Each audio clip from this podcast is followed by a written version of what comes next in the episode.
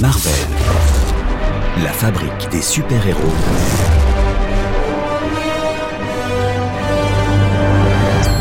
Avec Charline Roux. Au commencement était le livre, souple, coloré, illustré, ce qu'on appelait communément une BD ou comics en version non sous-titrée, peuplé de justiciers exceptionnels avec option cap uniforme et bouclier. Un beau jour de 2008, l'un d'eux a quitté ses strips pour prendre vie au ciné. Iron Man, un Golden Boy justicier robotisé, rejoint depuis dans les salles obscures par d'autres personnages à potentiel super. Il s'appelle Captain America, Thor, les Gardiens de la Galaxie, Black Panther, Doctor Strange, Spider-Man, Ant-Man ou Avengers quand ils sont rassemblés et sévissent avec un succès non démenti, qu'ils soient isolés ou groupés. Quelle est leur spécificité ciné? Et éventuellement y a-t-il moyen d'intégrer l'équipe, sait-on jamais? Réponse et tentative de super intégration. En vérité, je suis Iron Man.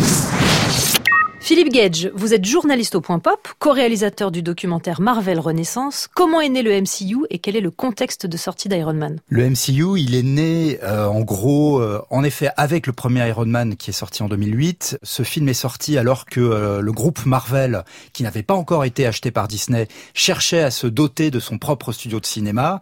Marvel sortait d'une énorme banqueroute qui avait failli lui coûter la vie à la fin des années 90, et les dirigeants de Marvel avaient compris que le salut de Marvel serait par la vente de ses propriétés intellectuelles, euh, donc ses super-héros, au cinéma. Euh, il y a eu une première phase où Marvel, qui n'avait pas les reins financiers pour produire ses propres films, a délégué cela à d'autres studios, Spider-Man chez Sony, euh, les X-Men chez Fox.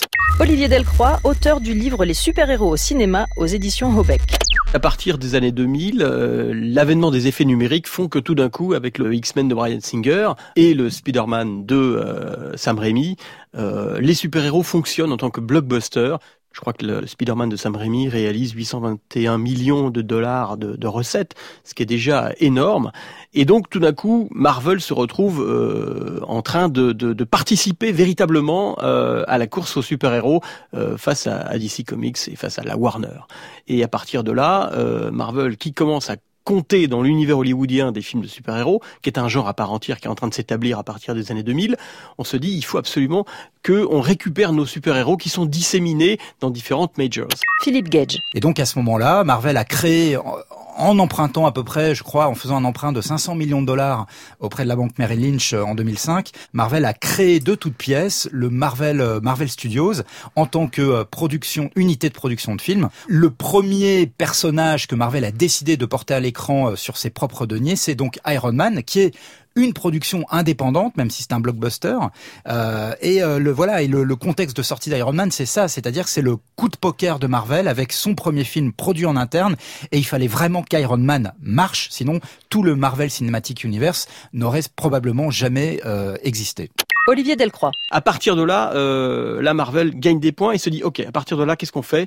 On établit le MCU, on, on, on récupère littéralement tous les, personnages, on va les présenter un à un, on les récupère et ensuite on a une visée qui est celle de les réunir tous dans Avengers. Alors justement, dès la création du MCU, on invente un, mode de narration très spécifique qui, qui, se boucle en fait. Totalement. Au départ, de toute façon, il faut qu'on rattrape euh, le retard. Euh, c'est-à-dire qu'en fait, on va préparer des personnages. On les prépare avec des, des, récits initiatiques qui sont classiques. Hein.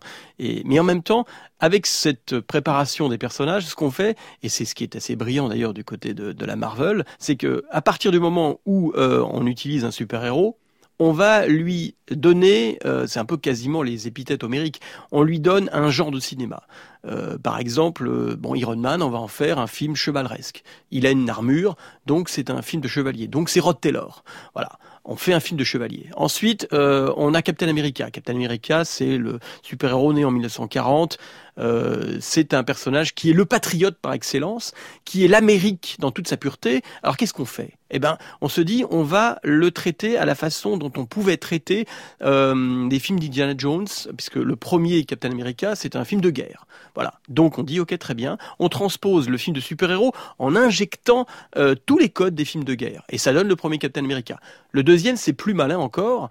On en fait, euh, puisqu'en fait on le, on, le réexpédie dans le, présent.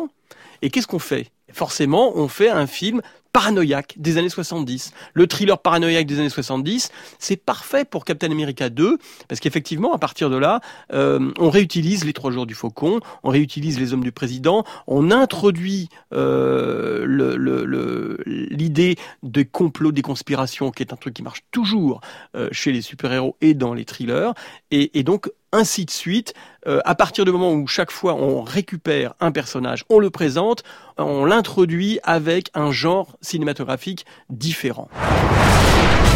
Passez en mode défensif et donnez un bouclier à cet homme.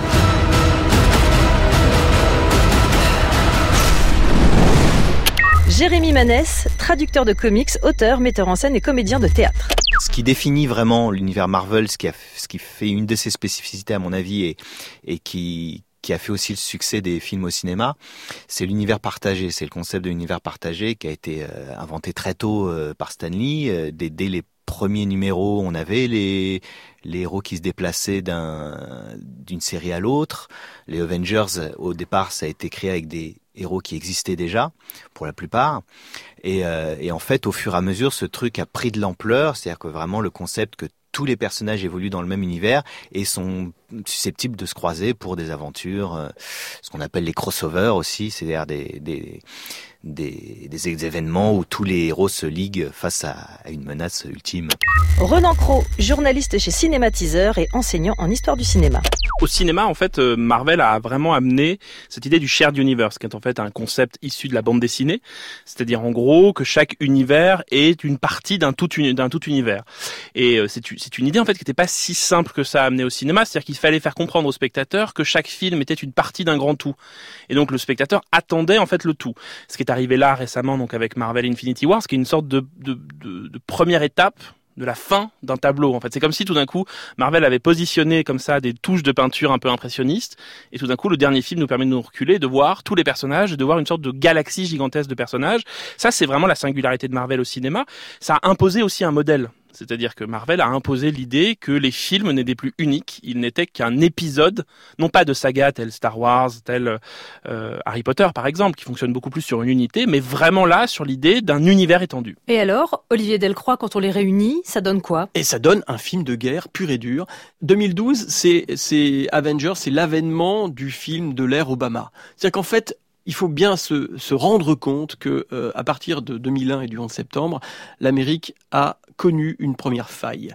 Le 11 septembre, c'est euh, les deux tours, c'est euh, c'est la catastrophe, c'est la paranoïa, c'est la conspiration, et donc il faut bander ses muscles, il faut retrouver une confiance que l'on n'a plus, il faut chasser cette paranoïa, et donc on va utiliser tous les super-héros qui nous qui nous rassurent, parce qu'en fait l'image du super-héros, c'est avant tout l'image du héros, d'un héros national. La fabrique du super-héros est une entreprise euh, qui est véritablement patriotique. Et donc 2012, c'est cette euh, idée de contrer cette paranoïa grandissante qui affaiblit les États-Unis en leur donnant une équipe, une famille, et cette famille, ce sont les Vengeurs, les Avengers, et effectivement, ils, ils bandent leurs muscles, ils montrent que sous l'ère Obama, tout d'un coup, l'Amérique renaît de ses cendres, elle est là pour réussir à contrer euh, les méchantes. Et, voilà. Alors évidemment, là, ce sont des extraterrestres, mais tout, tout ça est une autre histoire. Monsieur Fury, je crois qu'il est temps. Vous êtes en mission, colonel? Il s'agit de me renvoyer dans le monde? Il s'agit de le sauver. Docteur, nous avons besoin de vous. Si je répondais non. Je vous convaincrai. Qu'est-ce que vous attendez de moi? C'était le projet Initiative, les Avengers pitch au départ de Avengers, c'est une équipe de, de, héros qui se réunissent pour affronter les menaces qu'aucun héros seul ne saurait vaincre. C'est écrit sur le, le fronton. Jérémy Manès. Donc c'est ça, quand il y a vraiment une menace euh, gigantesque, cosmique, bah, comme on a pu voir avec Thanos euh, ou Ultron, enfin dans, dans les films, quoi. Euh, là, ça, ça, justifie que les héros euh, se, se réunissent. Mais d'où est-ce que vous sortez? D'un coup, avec l'équipe les, des super-héros, Marvel introduit l'idée de la famille.